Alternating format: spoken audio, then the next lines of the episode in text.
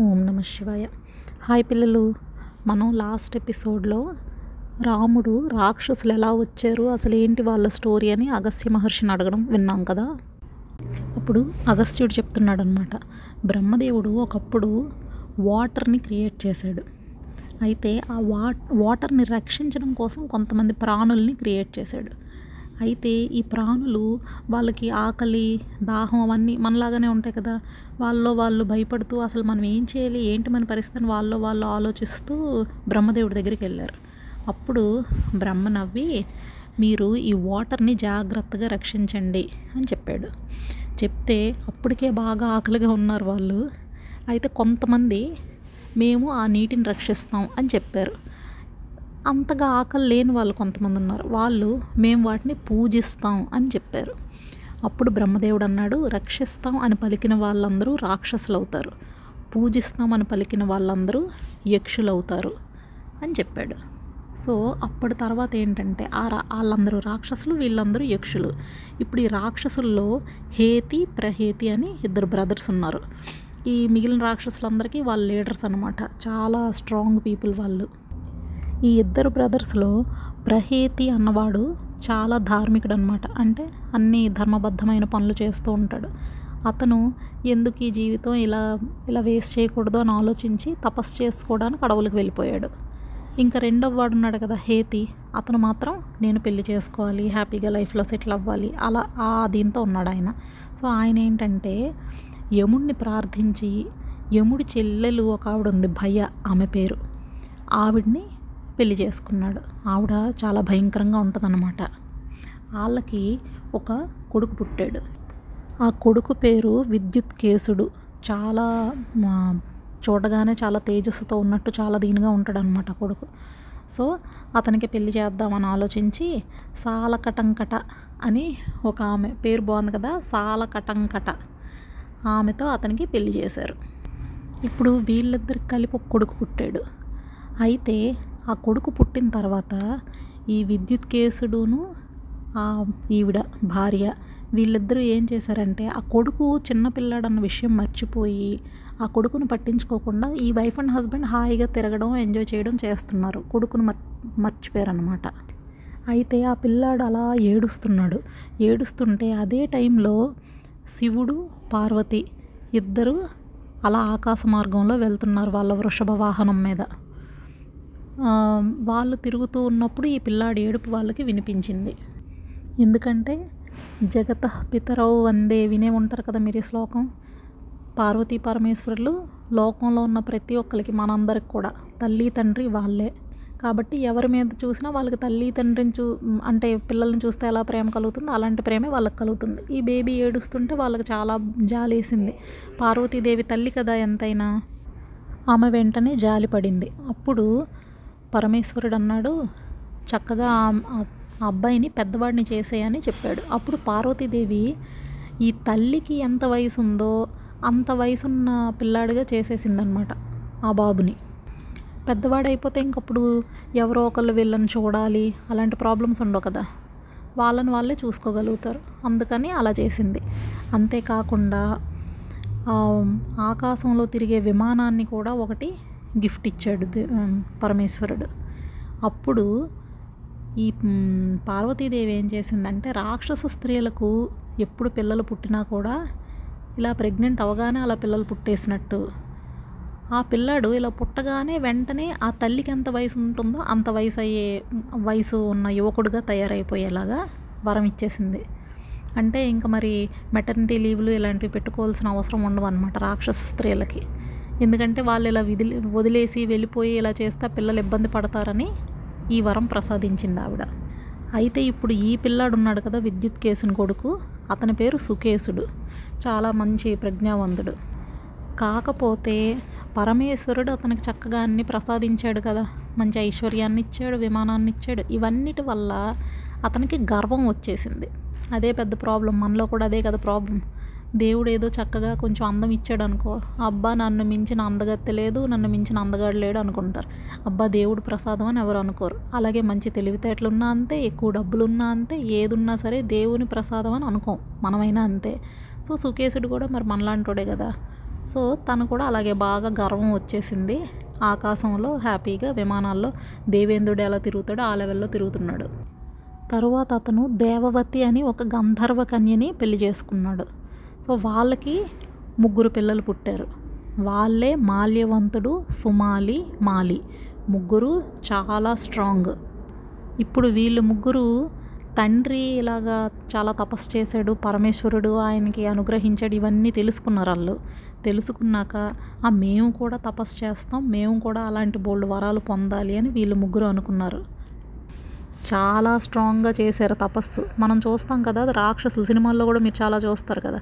ఎక్కడ చూడండి రాక్షసులు చాలా పట్టుదలతో తపస్సు బాగా చేస్తారు. కాకపోతే తర్వాత కోరిన కోరికలే సరిగ్గా ఉండవు కానీ వీళ్ళు కూడా అలాగే బాగా తపస్సు చేస్తుంటే లోకంలో ఉన్న ప్రాణులందరూ కూడా భయంతో గజగజలాడిపోయారంట.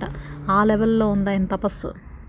సో ఆబ్వియస్గా బ్రహ్మదేవుడు దేవతలందరినీ తీసుకొని వచ్చాడు. వచ్చి మీ ముగ్గురు చాలా బాగా తపస్సు చేశారు వరాలు కోరుకోండి అని అడిగాడు.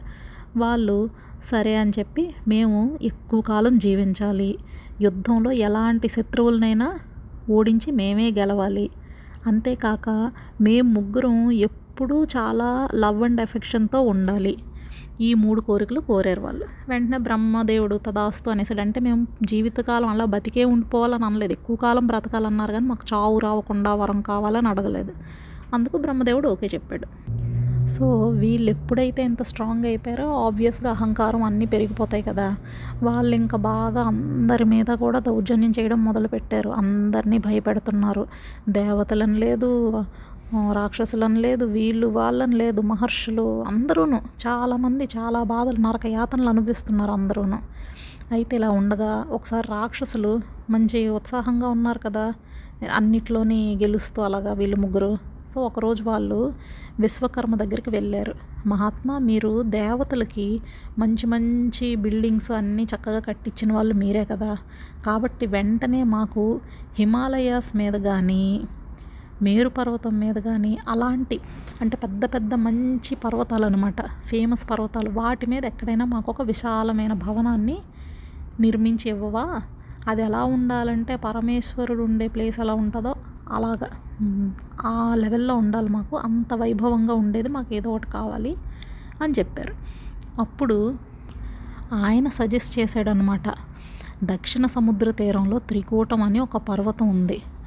అక్కడ త్రికూట పర్వతంలో ఉన్న మధ్య శిఖరం చాలా మీదకు ఉంటుంది. అసలు పక్షులు కూడా అంత దాకా ఎగరలేవు. అంత పైకి ఉంటుంది నేను దాని మీద ఇంద్రుడు ఒకసారి చెప్తే నేను ఆ కొండ మీద లంకా నగరాన్ని నిర్మించాను. అది వెడల్పేమో ముప్పై యోజనాలు పొడవేమో నూరు యోజనాలు చుట్టూ ఉన్న ప్రాకారాలు అంటే కాంపౌండ్ వాల్స్ అన్నీ కూడా ప్యూర్ గోల్డ్. దానికి ఉన్న ద్వారాలు అన్నీ కూడా ప్యూర్ గోల్డ్. మీలాంటి పరాక్రమశాలు అలాంటి ప్లేస్లో మీరు ఉండాలి కాబట్టి మీరు హ్యాపీగా అక్కడికి వెళ్ళి ఆ లంకలో ఉన్న కోటలో మీరు ప్రవేశించండి. హ్యాపీగా అక్కడ ఉండండి ఎలాంటి శత్రువులైనా మీ దగ్గరకు కూడా రాలేరు. ఎలాగో మీరంటే అందరికీ భయం కాబట్టి మీరు అక్కడికి వెళ్ళి హ్యాపీగా ఉండండి అని సజెస్ట్ చేశాడు. సో వెంటనే వీళ్ళు ముగ్గురు కలిసి అక్కడికి వెళ్ళారు. వాళ్ళ ముగ్గురే కాదు కదా వాళ్ళ వెనక కొన్ని థౌజండ్స్ ఆఫ్ పీపుల్ ఉంటారు అనుచరులు. సో వాళ్ళందరితో కలిసి అక్కడికి వెళ్ళి అది పూర్తిగా ఒక సిటీ కదా వీళ్ళు ముగ్గురు వెళ్ళి బ్రతకలేరు కదా. మొత్తం అందరూ కలిసి వెళ్ళి అక్కడికి వెళ్ళి హ్యాపీగా ఎన్నో బోల్డ్ బోల్డ్ పెద్ద పెద్ద బిల్డింగ్స్ హండ్రెడ్స్ ఆఫ్ బిల్డింగ్స్ ఉన్నాయంట అక్కడ. సో వీళ్ళందరూ వెళ్ళి హ్యాపీగా అక్కడ బ్రతుకుతున్నారు. ఇప్పుడు వీళ్ళు ముగ్గురికి ఇంకో ముగ్గురు సిస్టర్స్తో పెళ్ళిళ్ళు అయ్యాయి ఓకే ముగ్గురు బ్రదర్స్ వాళ్ళేమో ముగ్గురు సిస్టర్స్. ఈ ముగ్గురికి ఇలా పెళ్ళిళ్ళు జరిగాయి పెళ్ళిళ్ళు జరిగిన తర్వాత అప్పుడు వీళ్ళందరికీ బోల్డ్ మంది రాక్షసులు పుట్టారనమాట మాల్యవంతుడికేమో వజ్రముష్టి విరూపాక్షుడు దుర్ముఖుడు ఇలా మొత్తం ఏడుగురు కొడుకులు అనల ఒక ఒక కూతురు అనమాట అనల అని. అలాగే సుమాలికి పదకొండు మంది కొడుకులు నలుగురు కూతుర్లు కలిగారు. ఆ కూతుర్ల పేర్లు ఏంటంటే రాక పుష్పోత్కట కైకసి కుంభీనస. ఈ కైకసి పేరు మనం ఇంకా తర్వాత ఇంతకుముందు రామాయణంలో కూడా విన్నాం కదా? సో అలా వచ్చిందనమాట ఈ వంశం అంతా. సో ఇప్పుడు ఆ కూతురు పేరు కైకసి. తర్వాత మూడవ ఆయన ఉన్నాడు కదా మాలి. అతనికి నలుగురు కొడుకులు పుట్టారు.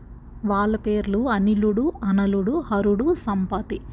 వీళ్ళు నలుగురే పెద్ద అయిన తర్వాత విభీషణుడికి అతని వెనకున్న ఫాలోవర్స్ అయ్యారు. మీకు గుర్తుందా? రాముడు దగ్గరికి విభూషణుడు వెళ్ళినప్పుడు అతని వెనక అతని నలుగురు అనుచరులు కూడా అలా వెళ్ళిపోయారని ఆ నలుగురు వీళ్ళే అనమాట సో ఇప్పుడు మీరు చూశారు కదా ఈ ముగ్గురు పిల్లలకి ఎంతమంది పిల్లలు పుట్టారో ఇంకా ఈ ముగ్గురు రాక్షసులకి. కాబట్టి ఇంతమంది వాళ్ళందరూ రాక్షసులే వాళ్ళందరూ బలసాలే ఇంకా ఎక్కడ వాళ్ళకి అడ్డు ఆపు లేకుండా పోయింది. అన్ని చోట్లకి తిరుగుతున్నారు అన్ని ప్లేసెస్ ఆక్యుపై చేసేస్తున్నారు అందరినీ ఇబ్బంది పెడుతున్నారు.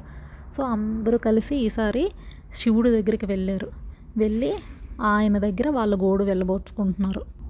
అయితే ఇవన్నింటికన్నా ఇవన్నీ విన్నాక కూడా శివుడికి ఏంటంటే సుకేశుడు ఉన్నాడు కదా.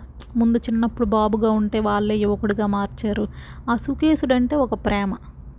సో అతను దేవతలారా నేను వాళ్ళని వెంటనే చంపలేను.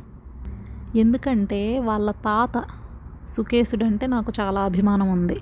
కాబట్టి నేనైతే చంపలేను కానీ వాళ్ళని చంపే ఉపాయాన్ని తెలుపుతాను. అది తెలుసుకొని మీరు ఇదే ఊపినిటి నుంచి ఇటే మీరు మహావిష్ణువు దగ్గరికి వెళ్ళి ఆయన శరణ్జొచ్చండి ఆయన ఈ రాక్షసులను చంపడానికి ఆయనే కరెక్ట్ పర్సన్ అని చెప్పాడు శివుడు. సో వెంటనే ఇక్కడి నుంచి వీళ్ళు వెంటనే మహావిష్ణువు దగ్గరికి వెళ్ళారు. అక్కడ కూడా వాళ్ళ గూడంతా వెళ్ళబోసుకున్నారు. అంతా విన్నాక మహావిష్ణువు చెప్పాడనమాట నాకు ఆ సుకేశుడు తెలుసు వాళ్ళ కొడుకులు తెలుసు బాగా రెచ్చిపోతున్నారు వాళ్ళు వాళ్ళ సంగతి నేను చూస్తాను మీరేం భయపడకండి అని అభయం ఇచ్చాడు. అభయం ఇస్తే అమ్మయ్య అని వీళ్ళు వెళ్ళిపోయారు.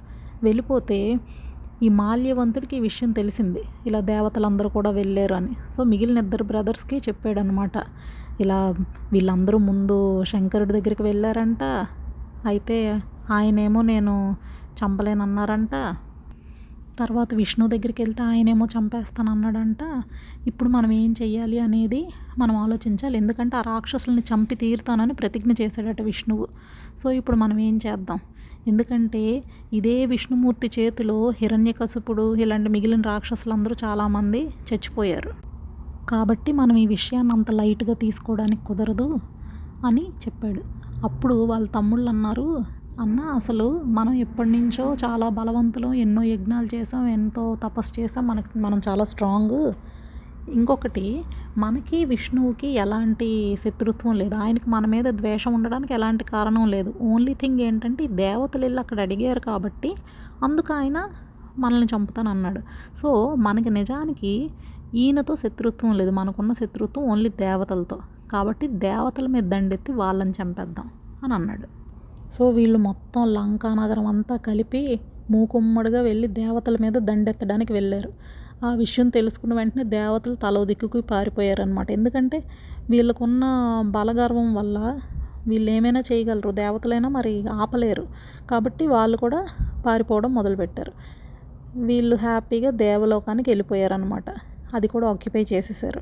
ఇప్పుడు శ్రీమన్నారాయుడు శ్రీమన్నారాయణుడు తెలుసుకున్నాడు ఇలా జరిగింది అన్న విషయం. సో ఇప్పుడు నేను వాళ్ళతో ఫైట్ చేయాలని డిసైడ్ అయ్యి ఆయన గరుడు వాహనం కదా సో ఆ వాహనం మీద ఎక్కి ఆయుధాలు అన్నీ పట్టుకొని అసలు కొన్ని వేల కొలది సూర్యులు మెరిసిపోతుంటే ఆ కాంతి ఎంత వస్తుంటుందో అలాంటి అంత వెలుగుతున్న కవచాన్ని ధరించాడంట ఆయన ఆయన. సారంగం అనే ఆయన ధనస్సు నందకం అనే ఖడ్గం ఇవన్నీ దివ్యాయుధాలు ఆయనవి కదా. సో అవన్నీ తీసుకొని బయలుదేరాడు. అసలు ఆ గరుత్మంతుడు రెక్కలు ఇలా ఆడిస్తుంటే ఆ గాలికే చాలామంది చచ్చిపోయారంట అక్కడ సైన్యంలో. ఇది కాక భీకరమైన యుద్ధం యుద్ధం జరిగింది. వాళ్ళే మామూలుగా విష్ణుమూర్తి వచ్చాడు కదా అని అంత ఈజీగా ఏం లొంగిపోలేదు. భయంకరమైన యుద్ధం చేశారు. చేస్తే ఆ యుద్ధంలో చాలా కొన్ని వేల మంది రాక్షసుల్ని చంపేశాడు విష్ణుమూర్తి. చంపేసి తన సుదర్శన చక్రంతో మాలిని హతమార్చాడు. ఆ తల తెగి నేల మీద పడిపోయిందనమాట సో మాలి చచ్చిపోయాడు. ఆ సీన్ చూసిన వెంటనే మిగిలిన ఇద్దరు ఉన్నారు కదా సుమాలి మాల్యవంతుడు.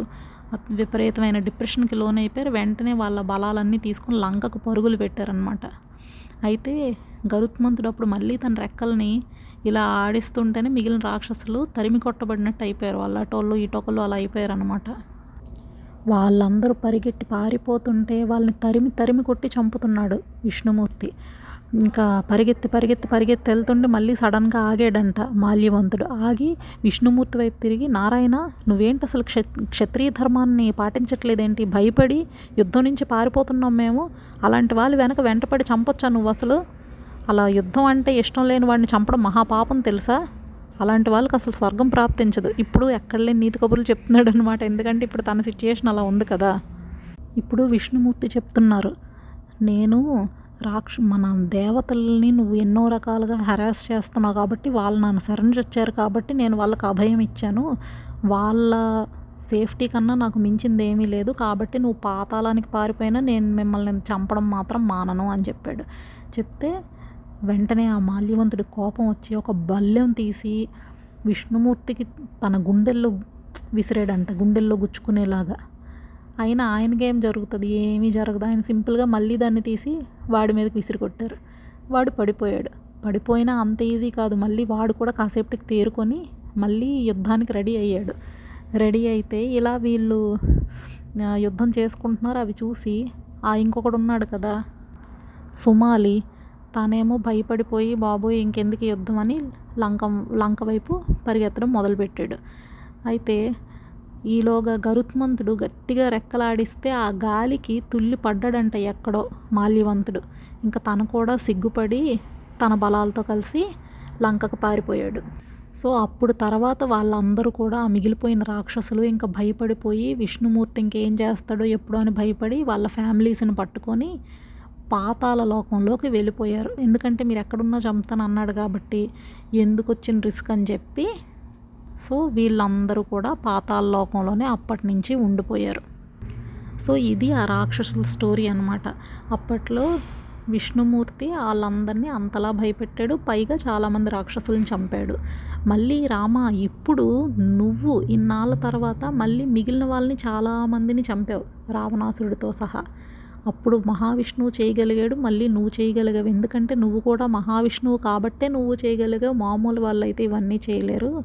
సరే ఈ రకంగా వాళ్ళందరూ వెళ్ళిపోయి ఉన్న తర్వాత అప్పుడు కుబేరుడు ఇక్కడికి వచ్చి ఆ లంకని తను యూజ్ చేసుకున్నాడు అంటే రాక్షసులు విడిచిపెట్టి వెళ్ళిపోయిన లంకా నగరాన్ని కుబేరుడు యూజ్ చేసుకోవడం మొదలుపెట్టాడు. కొంతకాలం అయిన తర్వాత ఈ సుమాలి పాతాల లోకం నుంచి మళ్ళీ పైకి వచ్చాడు ఒకసారి. వచ్చి అక్కడ తిరుగుతున్నాడు. తిరుగుతుంటే అతనికి ఆకాశంలో పుష్పక విమానం మీద వెళ్తున్న కుబేరుడు కనిపించాడు. సూర్యుడికి ఈక్వల్గా సూర్యుడిలాగా ఉన్నాడు. అలా ఆకాశంలో వెళ్తున్నాడు. ఆ కుబేరుడు ఎక్కడికి వెళ్తున్నాడు? తన తండ్రిని కలవడానికి వెళ్తున్నాడు. విశ్రవసుడు కదా అతని తండ్రి. సో అతన్ని కలవడానికి వెళ్తున్నాడు. అది కూడా ఏంటి ఇంత ఫ్రీగా తిరుగుతున్నాడు అనుకుంటున్నాడు. అంటే వీళ్ళ పాతాల లోకంలో ఉండిపోయారు కదా. వీళ్ళకి ఇక్కడ విషయాలు ఏం తెలియట్లేదు. అప్పుడు మనకి ఈటీవీ జీటీవీ ఇలాంటివి లేవు కదా. విషయాలు తెలిసే ఛాన్స్ లేదు. పైకి వచ్చి చూసి ఆశ్చర్యపడి ఏంటి వీళ్ళు ఎంత ఫ్రీగా తిరుగుతున్నారు ఇక్కడ? మేమేమో అలా భయంగా లోపలే ఉంటున్నాము అని బాగా ఆలోచించి సరే కుబేరుడు ఎలా అయితే బాగా షైన్ అయ్యాడో మన మిగిలిన రాక్షసులు కూడా ఇలా ఫ్యూచర్లో ఇలా మంచిగా డెవలప్ అవ్వాలంటే ఏం చేయాలా అని ఆలోచించాడు. తన కూతుర్లు నేను మీకు చెప్పాను కదా నలుగురు కూతుర్లు ఉన్నారు. ఇతనికి నేను ఫస్ట్ వీళ్ళకి ఎంతమంది పిల్లలు పుట్టారని చెప్పినప్పుడు చెప్పాను. అందులో ఒక కూతురు పేరు కైకసి. సో ఈ కైకసికి చెప్తున్నాడు అమ్మ నీకు పెళ్ళిడు వచ్చింది ఇంకా పెళ్ళి వయసు కూడా దాటిపోతుంది నువ్వు ఎక్కడ రిజెక్ట్ చేస్తావా అని పెళ్ళి కొడుకులు ఎవరు నిన్ను పెళ్ళి చేసుకోవడానికి ముందుకు రావట్లేదు అసలు. కానీ కరెక్ట్ టైంలో పెళ్ళి చేసుకోవడం ఇంపార్టెంట్ కదా. సో పులస్త్యుడి కొడుకు విశ్రవసుడు అని ఒక ఆయన ఉన్నాడు. సాక్షాత్తు బ్రహ్మదేవుడు వంశానికి చెందినవాడు. చాలా మంచివాడు. గొప్ప మునుల్లో గొప్పవాడు అనమాట అతను. సో ఆయన నీకు తగిన వరుడు. మీకు ఇప్పుడు డౌట్ రావాలి. అతనికి ఆల్రెడీ పెళ్ళి అయిపోయి ఆ పిల్లాడు కుబేరుడే కదా. మళ్ళీ ఇప్పుడు పెళ్ళి అంటే అనుకోద్దు అప్పట్లో అలా చేసుకునేవారు. సో తనని పెళ్ళి చేసుకుంటే అతనికి ఇప్పుడు కుబేరుడు అనే ఒక కొడుకు ఉన్నాడు కదా అలాగ నిన్ను పెళ్ళి చేసుకుంటే నీకు కూడా అలాంటి కుబేరుడు లాంటి కొడుకులు పుడతారు. ఇందులో ఎలాంటి డౌట్ లేదు అని చెప్తే వెంటనే ఆమె ఒప్పుకుంది కైకసి. సో తండ్రి ఇప్పుడు తీసుకెళ్ళి ఆమెకి పెళ్ళేమీ చేయడు. ఈమె వెళ్ళి ఆ మునికి సపర్యలు అవి చేసుకొని ఆయన ఒప్పించి పెళ్ళి చేసుకోవాలన్నమాట.